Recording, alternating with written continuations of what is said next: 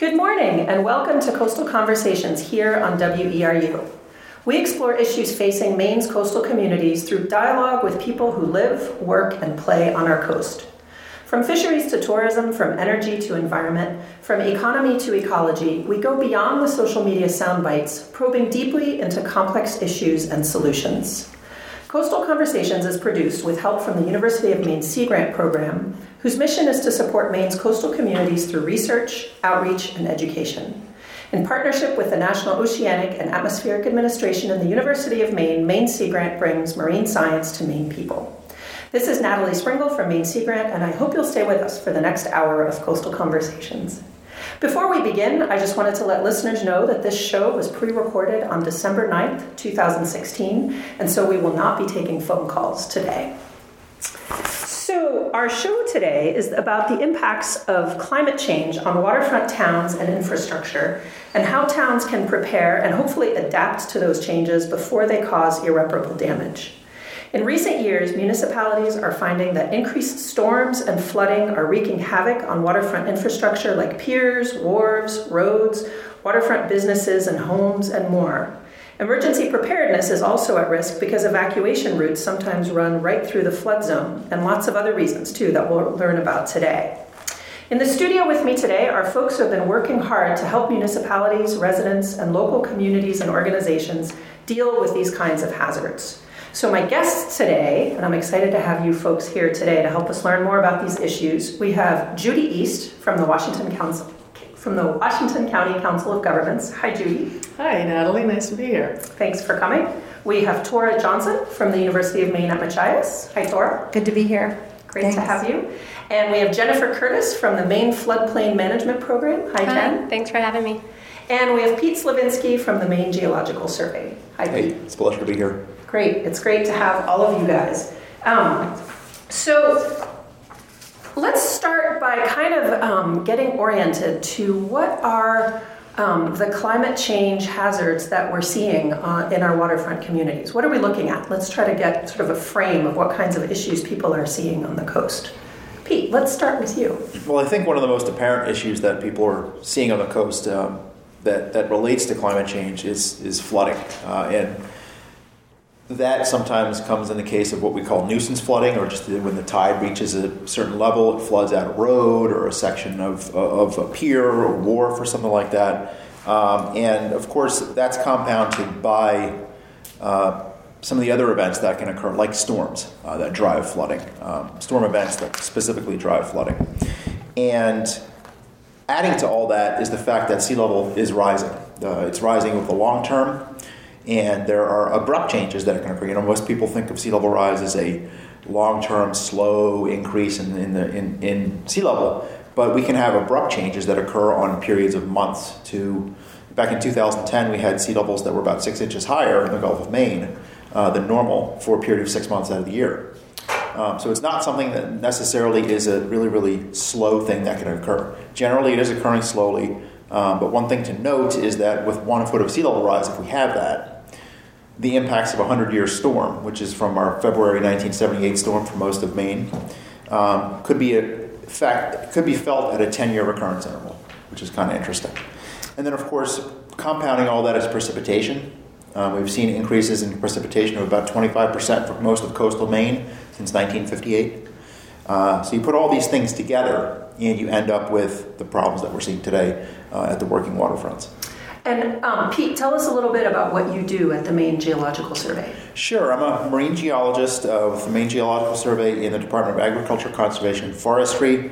Um, and uh, I work specifically looking at sea level rise and erosion issues uh, and do a lot of research around that. But I spend a lot of my time working directly with communities, uh, mostly in southern and mid coast Maine, on um, kind of educating around sea level rise and storm surge and, and working to help communities actually adapt to the impacts of sea level rise and storm surge. Great, great, thanks. Um, Jen, you also work with the state of Maine. Tell us a little bit about what you do at the Floodplain Management Program. Sure. So, uh, the floodplain management program is also at the Department of Agriculture, Conservation, and Forestry. Um, we act um, on behalf of municipalities and the public in Maine. To reduce flood risk, and uh, often that entails working with FEMA um, through Region 1. Um, and a lot of what's been going on lately is updated flood mapping, and that's what I've been involved in uh, principally since I've been there. Um, there's been um, countywide updates along the coast uh, occurring in Maine. Uh, so far, uh, Sagadahoc, Lincoln, Waldo, Knox, and Hancock County all have gotten uh, updated floodplain maps in, in, the last few years. Can you explain what a floodplain map is? Absolutely. Um, so, what what I'm referring to when I say floodplain map, it's actually called a flood insurance rate map. Um, they depict the 1% annual chance, also known as the 100 year flood or the base flood. And um, it shows the area that will flood uh, during that event. And those maps are used for regulatory purposes at the community level. The communities adopt the maps into their ordinance, and that um, gets incorporated into their um, planning process so that when they issue building permits and such, they, they use these maps to determine how uh, buildings should be built or if they can be built um, in certain places. And then also they're used, as the name implies, for flood insurance rating purposes. And they can also be used for, for planning purposes um, in the community. Great, thanks. Uh, let's work our way a little bit further down east and uh, hear a little bit about what our other two guests do. Um, Tora, you're at the University of Maine at Machias. Tell us a little bit about what you do there related to climate change works. So, I run the computer mapping laboratory, the Geographic Information Systems laboratory there, and I'm a social scientist. And what we do, my students and I do, is to work with communities, primarily local communities right in Down East Maine, in trying to understand um, uh, complex problems because ultimately climate change is a very complex problem. And uh, provide tools, often maps and other kinds of tools to allow them to understand and make informed decisions about uh, about their future. Um, we very recently have, uh, we've worked for many years actually with the Washington County Council of Governments, um, providing decision support tools like maps and, and uh, map analysis and that sort of thing that help to, for instance, merge flood, floodplain maps with um, other. Uh, with infrastructure, et cetera, all into one place so folks can look at that stuff on a single map and understand how threats and resources interact. Um, most recently, we've begun at University of Maine at Machias a new initiative called the Machias Bay Initiative. We have a number of different elements to it, but we're um, focusing uh, primarily on Machias Bay and the fisheries in Machias Bay, most uh, significantly the shell fisheries which are currently closed due to a, a paralytic shellfish poisoning threat. And we're seeing an increase in the number of closures as, uh, as a result of these threats. We're seeing um, a new species, so Pseudo-nitzschia is a species that hasn't really been a threat down east and has been slowly building uh, uh, over the uh, in recent years, and we believe that that threat is increasing due to climate change. And so, um, Pseudo-nitzschia, this new critter, it's a diatom, uh, was has not been a threat until recent years. Um, marine scientists have been seeing it appearing in um, local waters, and we have uh, now seen the first closures as a result of it. And so that um, uh, ocean acidification, so in increasing um, acidity of, of water, challenging the metabolisms of, of species like clams and potentially uh, lobsters, et cetera, are concerns. And so, um, what we do is to try and help uh, communities and decision makers and folks in state government understand what the issues are, where those issues are, and how to address them. Great, great. So you're looking at ecological issues related to climate change as well as infrastructure. Yes, yeah, and translating that into actionable information, things that people can do. Great, great. And Judy, you're with the Washington County Council of Governments, and you work really closely with communities on all kinds of issues, including hazards related to climate change. We do. Uh, the Council of Governments is the regional planning agency for Washington County. So, my uh, my boss, my board, my client base, if you will, are the towns themselves, the municipalities, and so it, it runs the gamut from. Um, local comprehensive plans, shoreline zoning ordinances. We coordinate with the various state agencies who are, are here today and others. We help towns um, with grant writing to get money to build infrastructure that helps with climate resilience. Um, and I, I think that in a nutshell, the, the way I summarize what I do is is that I help towns make decisions. I, I, get, I help them get information, I help them digest information, uh, I help them get mapping uh, support from Tora and her students, um, provide facilitation services for community meetings. And so we're not making the decisions for towns, we're helping them with getting the information in order to make the decisions for themselves. Great, great.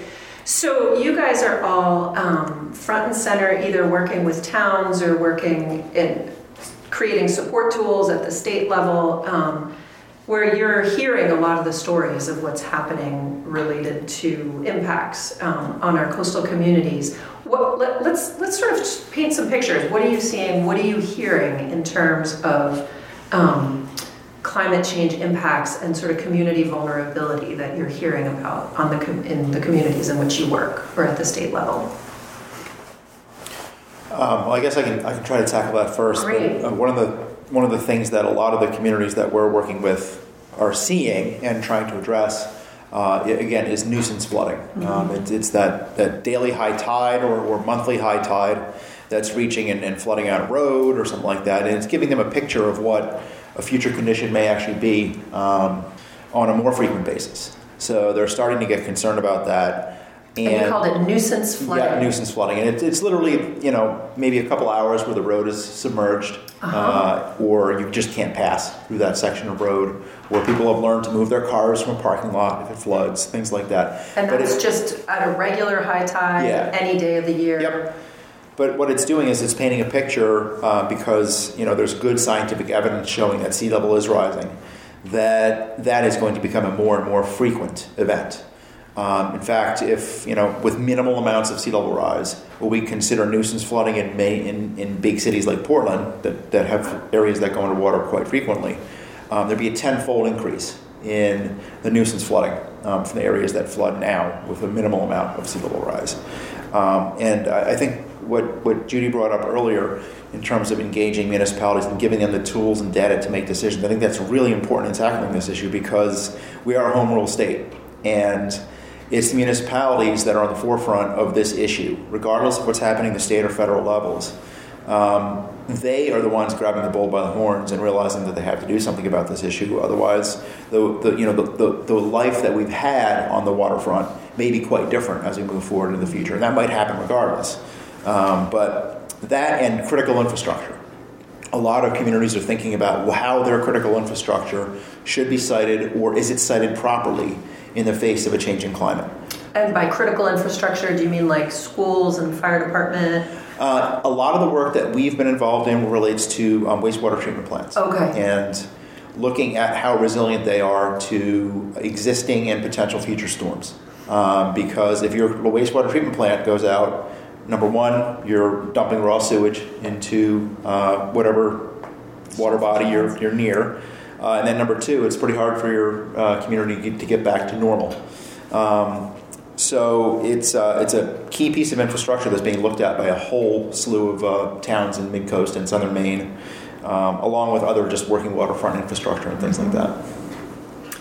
I agree, and, and if you think about just envision your town all the way up the coast, those wastewater treatment plants are right along the shorefront. Almost all of them are highly vulnerable.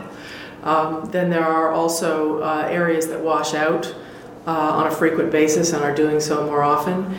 And, um, you know, whether there's disagreement on the cause, there's, uh, well, from what I've seen, universal understanding that we're dealing with higher frequency, more intense precipitation, and uh, washouts of culverts and the, a, a, need to address this. And so a couple of the towns that uh, we're working with now have applied for the um, culvert bond funds.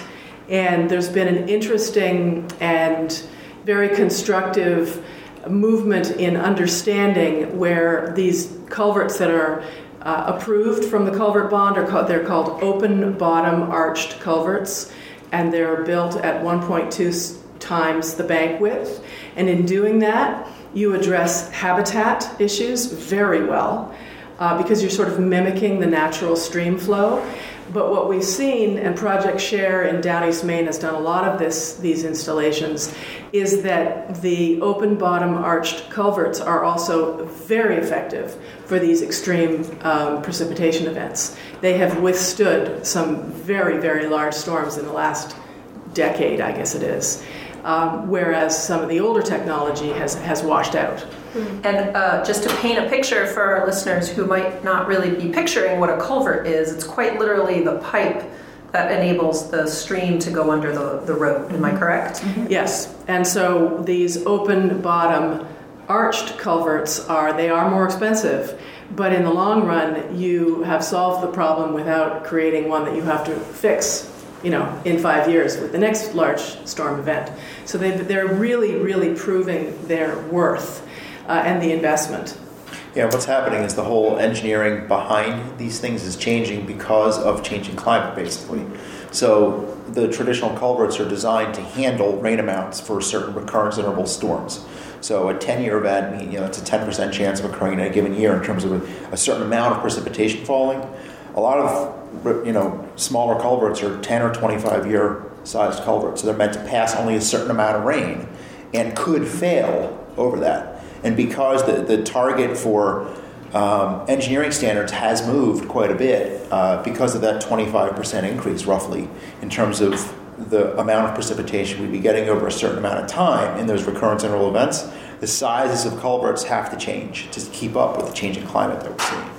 So um, the engineering standards are changing to keep up with the fact that number one, they need to pass more water, but like Judy said, number two, we're actually also creating a much more beneficial environment for the critters, whether they're fish or salamanders, whatever, to be able to naturally pass through these areas when before they'd have to literally jump out and try to swim through a tiny, tiny, you know, 10 inch culvert or something like that. Mm-hmm. So uh, it, it's, it's changing quite a bit. Yeah. Um, another uh, at some point we are on the question of, of, impacts that people are seeing. And i think one really critical thing that's having a, a very significant effect is the changing in um, things like distribution of lobster and the timing of the movements inshore and offshore for lobster. Uh, that's something that's been changing pretty radically. We've seen uh, the shell disease coming up from uh, down south and scientists are, you know, are coming to understand that, that those changes are uh, due to changing temperatures. And that's having a number of effects. Um, it's changing the way the fishery has to operate and when the money comes in and when it doesn't. Um, where and there, some of them are beneficial. There's less. Um, there's virtually no lobster fishery left in the southern end of the of the range of the lobster, which is good for Maine's industry. But it also um, a lot of lobstermen that I've spoken to are concerned about what that means for their own future because they can see it coming um, toward the north. And one of the effects that that has had, in addition to you know sort of moving the pieces on the board of the of the industry, one of the industries that we really depend on here is it's made a lot more people very keenly aware of, of, of localized effects of climate change. You you know you can sort of go about your daily business and many of these resource-based industries and see the effects of climate change happening and and so um, that's starting to get folks thinking about okay if this is how rapidly things are changing and this is how they're changing how do we need to adapt to change as the new normal um, which gets at the, um, the changing engineering standards as well. Yeah.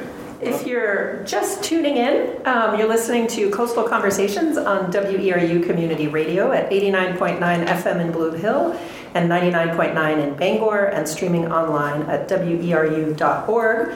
Our topic today on Coastal Conversations is how waterfront municipalities prepare and observe what's happening related to climate change.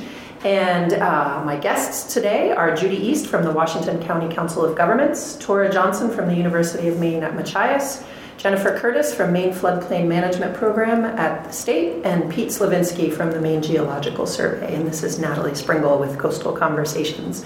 Um, so, we've talked a little bit about some of the things that we're seeing in some of our communities, whether it's changes in ecological patterns or um, changes to how we have to sort of engineer our um, culverts and the way that we handle floods. What are some of the tools that you guys have? Um, I know all of you, in very different ways, have been involved in creating tools for municipalities and others to try to address climate change impacts. So, Jen, let's start with you. What are some of the tools that you guys at the Floodplain Management Program have so, been pr- providing? Thanks.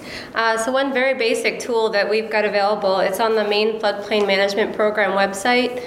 Um, the easiest way to get to that is, is just to search it, or uh, we can make it available to you, Natalie, so you can share it. Um, there's something called the Maine Flood Hazard Map. And what that is, it's an interactive application that you can use with any browser. Um, and it will, you can type in your address and it'll um, provide you with different layers that you can click on and off, and the layers include uh, the preliminary floodplain data if it's if it's if your community is in the preliminary stage of uh, updating their floodplain maps, or the final data that's available for your community. And um, the FEMA maps will host the final data as well. But one thing that's helpful about our site, we also include parcel data. Um, so that can be additionally helpful, especially to some of the smaller communities without a lot of GIS. Uh, can you explain what that means, providing parcel data? Sure. So, uh, what that means is you can look um, at a specific map and lot as drawn on the ground um, and see how it relates to the flood zone. So um, it's particularly helpful when the maps are changing and people want to see um, what you know the changes are to their particular property or to their community. Um, Great. So, does that answer it? Yeah. Okay. Yeah. Um, I also just want to add quickly. Um, I really appreciate, uh, as you know, some of these folks have mentioned the the science that's going into uh, the climate change impacts and I've heard a lot of it myself. I, I, have the pleasure of listening to a lot of hydrogeologists and hydrologists talk about modeling and rainfall curves and um, you know sea level rise uh, issues and things. And you know there's a lot of great data supporting it, but um, none of that data out into the future is being incorporated into the floodplain maps. They only incorporate you know that amount of climate change or sea level rise that has already occurred. So it's just historic data uh, that's in the floodplain map modeling. And Tora, I'm going to ask you as one of the cartographers at the table, though I think we have several map makers yeah. at the table. We're so all about maps. You're yeah. all about yeah. um, so we can ask the other mappers. So so these maps that create sort of projections of what might it look like if we had this much sea level rise yeah. over time. They're based on historical data of what we see, what we have seen in the past. How, how, how is that data created? So, and um, so I've done less mapping of uh, sea level rise, and I might let Pete handle that. Um, one of the things that we've been uh, looking at, we and, and we actually have uh, a set of storm surge scenarios. So, um, storm surge maps based on uh, um, on hurricane models built by the National Weather Service that that we've incorporated into interactive maps that towns in Washington County can use to determine um, what areas, what specific resources, uh, like roads and infrastructure, like wastewater treatment plants and uh, you know, any, any, coastal infrastructure might be inundated by a storm surge. Um, the models that we used uh, were they were based on um, past uh, storms that actually happened. So the, the storm surge um, models that we incorporated came from the National Weather Service. Um, based on a model for a storm that tracked uh, with the, the eye going up Penobscot Bay. and so the storm, you know, covering essentially the state of Maine, centered on Penobscot Bay, and they modeled uh, uh, what is it, eight different uh, forces of storms. So, category one, or eight different versions category one, two, three, and four uh, storms. So, really mild, relatively mild hurricanes to really, really strong hurricanes. And um, coming ashore at high tide and at mean tide, so at a sort of average tide time or at high tide. And then um, the National Weather Service gave us estimates. They said, okay, in this area, we think there'll be a 12 foot storm surge in this scenario. And what we did was to take um, highly detailed elevation um, uh, maps of the coast of, of Washington County and flood them I'm making air quotes in the air that your listeners can't hear. Um, so we we pretended to flood them and then made maps that are interactive that people can um, access on the web that have uh, the ability to swap base maps so they can put an aerial base map under it and say, oh, there's my house. Um, they can add uh, lots of different infrastructure and that sort of thing, um, turn different storm scenarios on and off and um, and that has allowed folks uh, in Down East Maine to start making changes, like um, knowing, for instance, that essentially uh, the town of Machiasport, which which straddles the bay and is on two peninsulas, right? Um, that both peninsulas would be cut off in many of those storm surge scenarios. The roads would be flooded, and they'd be cut off after any flood if the road is damaged during a flood. Mm-hmm. So that was not something that they knew before we had made these maps and used these models. And it allowed them to start saying, "Oh, well, we better get a, a you know an ambulance and a fire truck on the other side of that that flooded road before the storm, and and to start rethinking um, uh, evacuation routes and, and shelters and that sort of thing. And so it's um, been able uh, it's been able to provide people who didn't have access to this sort of information um, with tools that you know they can select their scenarios and their and we can discuss with them what their what the relative risks are um, and you know help them make decisions. Um, so uh, that's Judy, I know you've been involved with the Washington County Council of Governments with a lot of this work too. How has this been different than some of the ways that you've helped communities plan in the past? Well, I think the, the targeting of it is a little different.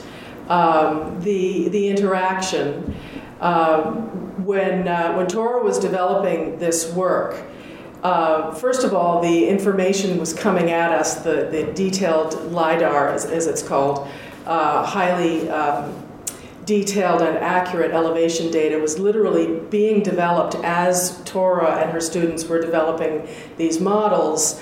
And we took them out on the road, as it were, to the five, we, have organized the maps by five of the um, coastal uh, reaches of Washington County. And so we would t- we took them on the road. We showed people what we were finding. We asked them, "What kind of information do you want to be able to see uh, in order to make your decisions?" And so that helped us tweak uh, what the maps would depict and and how we would present the models, whether on paper, whether online.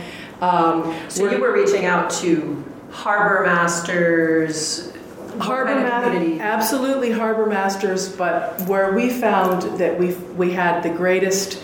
Uh, uh, level of, uh, of concern and interest and need was with first responders. Mm-hmm. So it was the fire chiefs and um, uh, the emergency management director county-wide, and then there's there's since 9/11. I mean, there is a very extensive network uh, and very well connected and, and highly uh, important, very, good communication among the first responder network. So um, that's who we reached out to, and we got some very good information back from them. And, and Tora has continued to work with Mike Hinerman, the emergency manage- management director for countywide, um, talking about. Um, uh, evacuation routes and uh, some of the work that, that Tora does, not only are we working with the output of, it's called SLOSH, which is such a great acronym, um, model for um, storm surge associated with um, overland. Uh, what's it called? What does it stand for? Sea, lake, and overland surge from hurricanes. Sea, land, overland surge from hurricanes. I love it. Wait. Let's, let's say it again. Sea, say it again. Sea, lake, and overland surge from hurricanes. And it's a modeling system that you use to Yeah, assess it's when these developed changes by happen. NOAA. Yeah. So Yeah. The National Weather Service and the NOAA National Hurricane Center developed it to be able to simulate what worst case scenarios would be along the coast in terms of flooding from a category one through, well, they do it through five, but Maine only has one through four data because a category five is relatively unlikely to occur. Yeah. A four is even very, very unlikely to occur. Yeah. But forces of one or two are common. And just by to help us understand what was, for example, Hurricane Irene that hit in 2011. Hurricane Irene came uh, in as a, I believe, a two in New York, and it uh, decreased. By the time it hit Vermont, it was actually downgraded to a tropical storm. Oh, Okay. But even at that, it was it was absolutely devastating. I mean, I remember sitting in a room similar to this that we're in today, uh, speaking with some first responders from Maine who had gone to Vermont. And I mean, they, they had this sort of hollow, shocked look. And they don't shock easy, those guys, saying, and people said, So what was it like? And they just said, It is worse than any, everything you've heard. It is so much worse than that.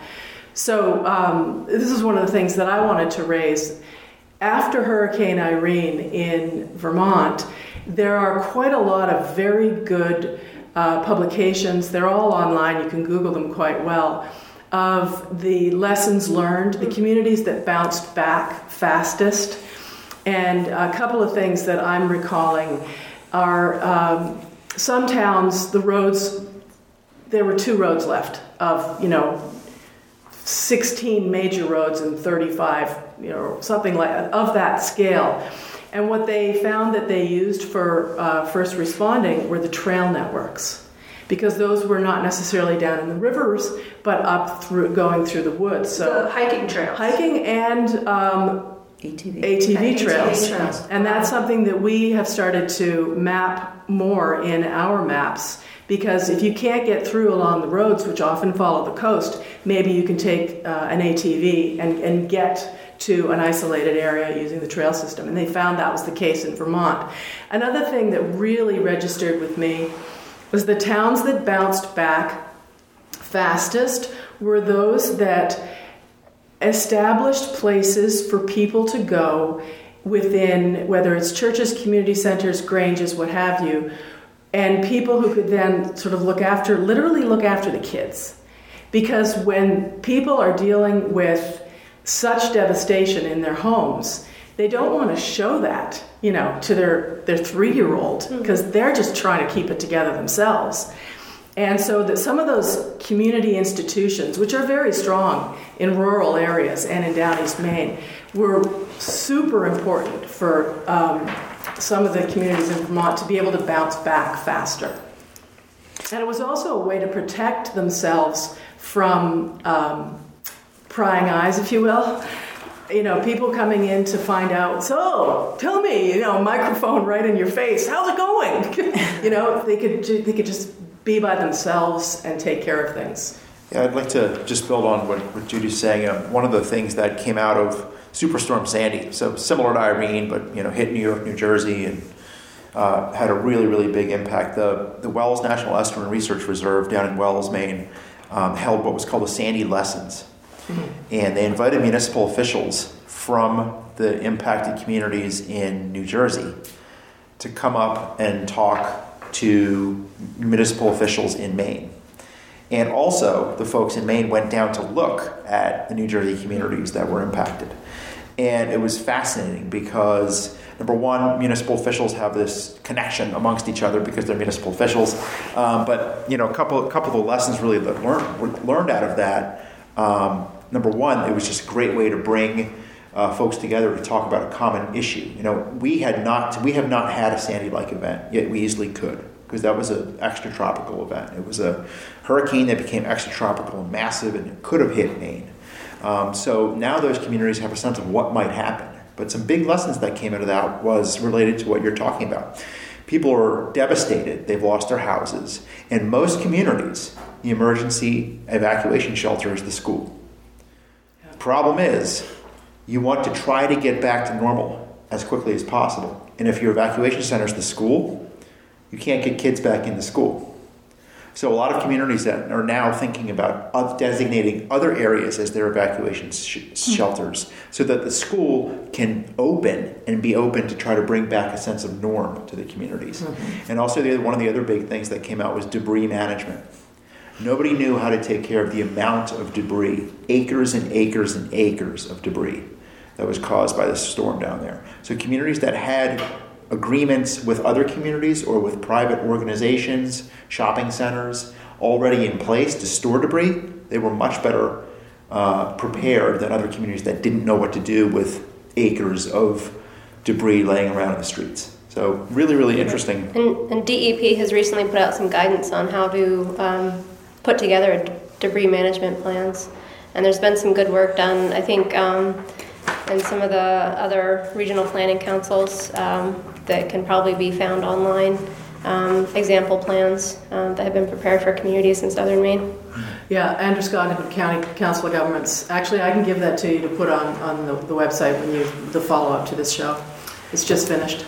So, for listeners who want to learn more about these issues um, later on by getting online, just so you know, the we're going to be posting a lot of these resources and links on um, the Maine Sea Grant webpage for this show. So you'll be able to look at seagrant.umaine.edu slash coastal conversations and you'll find this show linked from there and you'll find the archive of the show as well as all the links that folks are talking about for more resources. Um, yeah, Judy. So, one thing that I just wanted to say um, we were talking about tools and what communities have done. And uh, we, we've been talking about some of the things that, that we provide, but I, I also wanted to share some of the things that we've learned, that we've heard that the towns have done. Because there's a, um, there's a pretty gritty, um, adaptable, I'm not saying that well, there, there's the folks that are dealing with living on the coast, especially in Down East Maine, have done quite well for 400 years. And they've got a few things figured out. And one, one example that I wanted to share was in Beals, where um, you've got about one of the largest concentrations of the, the Down East fishing fleet that comes ashore or works the waters near Beals and Jonesport. And what the uh, town landing uh, and the harbor master and the selectmen did in Beals was a very simple, very elegant solution to responding to storm events. At the town landing, they raised the uh, hydroelectric poles on either side of the landing um, up, I don't know how much, enough, so that a boat can get pulled out of the water very fast without having to remove any of the top radio equipment, what have you, the, the, the stuff that sticks, sticks up very high.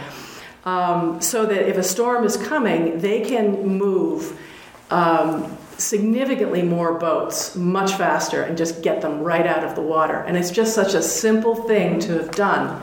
Not very expensive, but takes some lead time and some planning.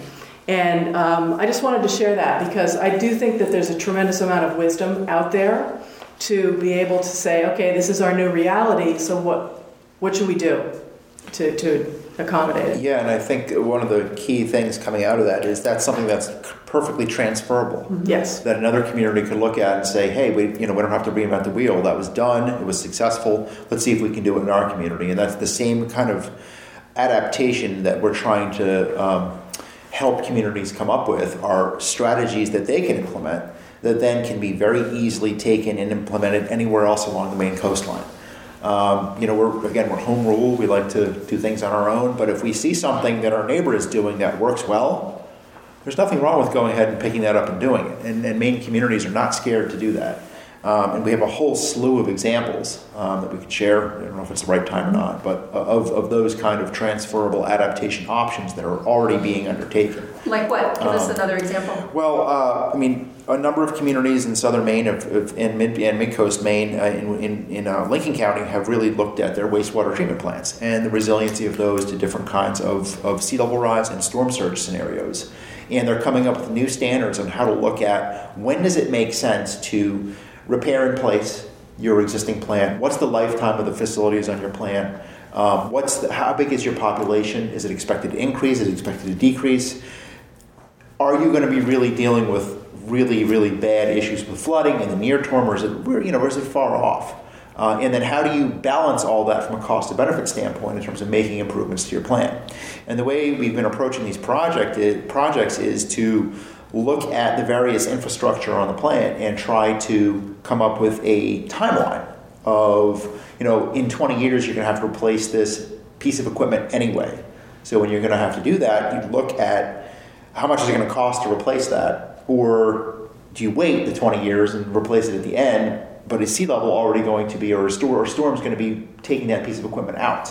So a number of communities have undertaken that. Uh, Ogunquit, Wiscasset, Boothbay Harbor are working on those issues um, right now. A number of other communities have actually decided to look at uh, sea level rise and storm surge and aspects of climate change and address them in their comprehensive plan.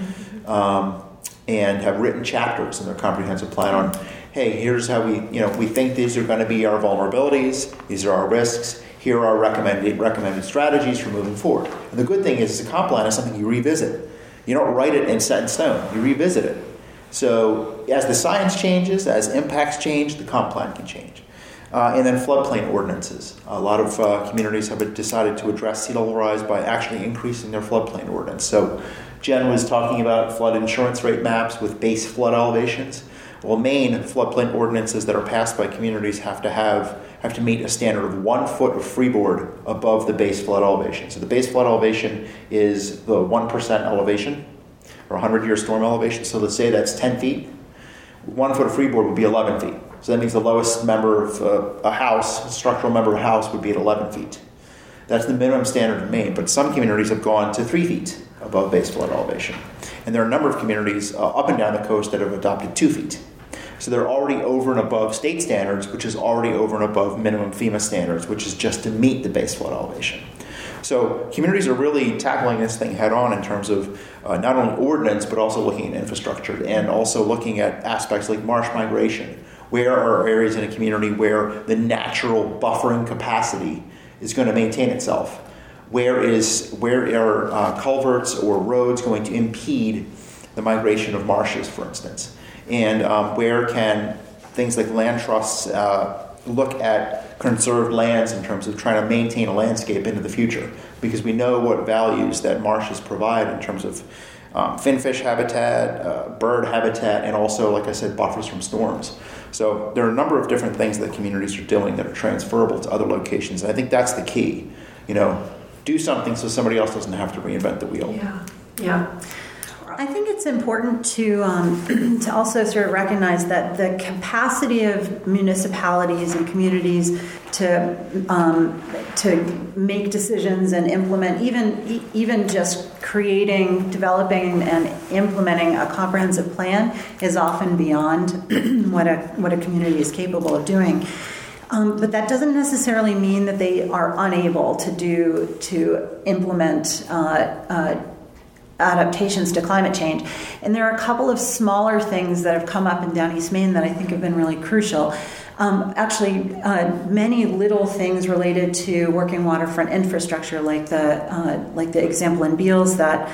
Uh, Judy ha- uh, gave. Um, there's also, for example, the um, town of Machias uh, has a downtown revitalization committee, and it's a small group of people who really love a wonderful little town and want to take what is basically a very rundown, you know, sort of. Uh, you know, past its prime downtown and uh, and improve it. But it's also like so many of these communities in, in uh, coastal Maine is right on the water. It's right next to the Machias River, and uh, the main thoroughfare crosses the Middle River, and it's hugely vulnerable to storm surge inundation and to um, you know pulses coming down, uh, floods from uh, runoff um, from rain or uh, or snowmelt. And so that that uh, in that group in their planning has started to consider what it means for the downtown. If you're going to revitalize it what does it mean that a certain whole stretch of downtown is slowly going to be flooding more and more and more often over time? And what does it mean if you're planting trees and you know planning where to put uh, you know infrastructure that allow people to walk along the water etc and so um, that's not necessarily sort of rebuilding anything or implementing a big giant plan, but it is, you know, taking into consideration in the little baby steps that Machias Maine is doing um, to move them forward and adapt, so that they're they're moving forward in, in awareness. Um, another thing that a lot of communities, especially ones that don't have the capacity to, to um, to take on big planning projects um, that will that are coming up they're cropping up is that some of these decisions ultimately will make themselves. Um, so there are lots of bridges and um, uh, major culverts and areas that are built up that are likely to flood in over time. And it's a difficult process for a community to get from the place where you decide that that that's going to happen and you know how you're going to respond to that and that and that takes time. Um, and so the sooner communities start to at least have the conversations about you know the new reality and what that might mean the difficult decisions um, you know we're grappling with whether the causeway uh, the, the dike in machias that crosses the middle river should be tide gates as it is now or whether it should be a bridge or some combination and that's a decision that that um, that water will make for us if we don't sort of plan over time and and decide and, and understand the consequences of each of the possible decisions over time. So, just having the conversation is a, is a step in the right direction, even if you're sitting there thinking, well, you know, I'm on the planning committee for my little town and we only have 500 people here. I don't know what to do. Um, just bringing it up is mm-hmm. the first step, and that's so crucial. And that, you know, I think that that's what we found in Washington County when we started, um, we got a grant from HUD, uh, Housing and Urban Development, a federal grant, which seemed like you know, it was a threat, I think, to many people down east that we were going to start talking about climate change in down east Maine with a federal grant behind us. Um, one of the things that we found was when we just sat people down, as Judy said, and we said, let's have a conversation about this, there was a lot to say and a lot of forward movement that just happened in and of itself because we put them in a room and had the conversations. Yeah, I think that's that's a key point. Visioning, number one, is mm-hmm. is really really important, and identifying what key issues are in a community, mm-hmm. and they're going to vary from community to community, and what they're what they value, and the question of you know what do you want your community to look like in 10, 20, 30 years really resonates if you sit down and think about it. You know, is it going? Do you want it to look exactly like what it looked like for you if you grew up there? Well, the climate, you know, climate is changing. We're see, we are seeing changes. That may not be the case, but what do you what do you value in your community? Is it the fishing economy? Is it you know access to the water? Is it all these different things that these questions can come up in a visioning process? And again, yeah, you're right. You don't have to have uh, you know a whole planning staff or planning mm-hmm. department to do a comp plan to do that and that whole visioning process and, and, and, and bringing out local issues and local champions to work on these things really brings people together, even though they may not agree on all of the different causes or something like that. They can still agree that they want to have a viable community moving forward in the mm-hmm. future. Mm-hmm. If you're just tuning in, you're listening to Coastal Conversations, and our topic today is um, what communities can do and are doing um, in terms of climate change impacts on the coast of Maine. And my guests in the studio are Pete Slovinsky from the Maine Geological Survey, that was him just talking right there, Jen Curtis from Maine Floodplain Management Program, Tora Johnson from the University of Maine at Machias, and Judy East from the Washington County Council of Governments. Um, this is a pre recorded show, so we are unfortunately not taking any calls. Um, we were just talking about what communities can do, and this is a question that I have because a lot of our towns have really tiny little budgets, right? So, uh, what kind of support services are there for communities um, to start tackling this stuff? Jen? Um, I just want to uh, make a plug at this point. The, the Maine Coastal Program, and through a lot of different channels, is doing a lot of great work. Um, a number of great projects are underway at any given time. Uh, one that's going on right now that's going to go a ways to helping communities uh, with this issue of what can they do and how can they do it uh, is a NOAA project of special merit uh, being performed through the coastal program. It's uh, titled Shoring Up Maine's Water Dependent Economy Incorporating Coastal Hazard Risk Management into Maine's Working Waterfront Assets. And the goals of the project are to improve the existing data that's available. And, and when I say data, I mean you know, information on the working waterfronts, the infrastructure, the types of access, um, and incorporate that with um, some different types of economic data that might be important um, in terms of economic dependence on the working waterfront, the ocean um, access, and um, then specifically pilot um, a couple areas and, and do very specific uh, vulnerability assessments, which is also termed resilience planning. and I really like what Tora was saying on the topic of, you know, the climate will do some of this planning for us if we don't do it ourselves. It's you know another form of failing to plan is, is planning to fail. So, um, but creating uh, these kinds of channels, leaving trails for others to follow, um, saying specifically, you know, here's the data. Um, here's the types of things you want to look at. Um, and then also, another outcome of this, our goal of this project, is to update the um, coastal construction uh, guidebook. So I think that will be really helpful as well. And that'll just be some guidelines uh, for coastal development that um, planning groups and others uh, can consider in their building and development. Great, great. Judy. Yeah, I wanted to add to that that the uh, coastal program also provides annually um, two grant programs the Shore and Harbor uh, Grant, um, Shore and Harbor Management Grants, which uh, down east towns have used for you know GIS mapping of mooring areas, new mooring ordinances. But there's also a grant called the Coastal Communities Grant, and we're just finishing up implementation of one that um, is installing 10 new rain gauges along the Washington County coast.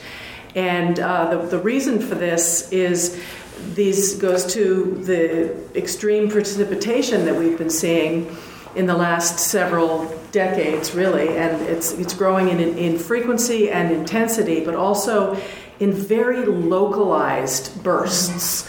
And when you have an extreme precipitation event, um, the uh, Department of Marine Resources rules, I don't know them chapter and verse, but a certain amount of rain over a 24 hour period, and there is an automatic closure. There is an assumption of, of shellfish beds that they must be closed because of that much rain. And we can get the exact details of that. But the reason for adding more rain gauges is that you get a far finer granularity of information along the coast. So we're going from three rain gauges now to 13, so that um, they'll, the Department of Marine Resources can choose not to close a shellfish area because they know that yes, there was a lot of rain, but it was it did not fall in that in that bay. It, it fell two bays over. So those sorts of, of uh, what the beauty of the coastal communities grant on a region-wide basis is goes again back to towns don't have a lot of money um, or a lot of capacity, but working together, you can improve the um, the information systems like these rain gauges, and they're, by the way, connected to the internet, so anyone can look at them. It's, it's weather underground once they're in. We literally, they're just being installed right now. I think the very last one is going in this week. Um, and then they'll, they'll come into the whole uh, network of rain gauges coastwide um, to improve that, that, that information. Yeah, the Coastal Communities Grant um, is, is something the program has been really effective at actually furthering municipal resiliency up and down the whole coast. I mean, I can. communities from Damariscotta, Vinalhaven, Islesboro, Peaks Island, Algonquin, Boothbay Harbor, Wiscasset have all facilitated their resiliency process through those coastal community grants. And you guys probably have a whole other list of communities. Mm-hmm. Yeah. Stonington also had a coastal community grant to look at their waterfront infrastructure and as it relates to sea level rise and storm surge. But a lot of these communities are using these these relatively small grant programs to kickstart the process. So it's to get your baseline vulnerability, to understand your risks, and then develop a more in-depth local process for how to actually deal with those things. A lot of them are just to get that baseline information, and some of them are, you know, some of them are actually trying to do a little bit more more than that with their grant. But it's really to kickstart the process so that a municipality can move forward on their own to really be thinking about these issues, yet have the data and the tools in place for them to actually do good decision making around the issues. Great. Um, amazingly, we only have a few minutes left. Um, we have so much more to talk about. Um, but I have to ask you guys the elephant in the room question.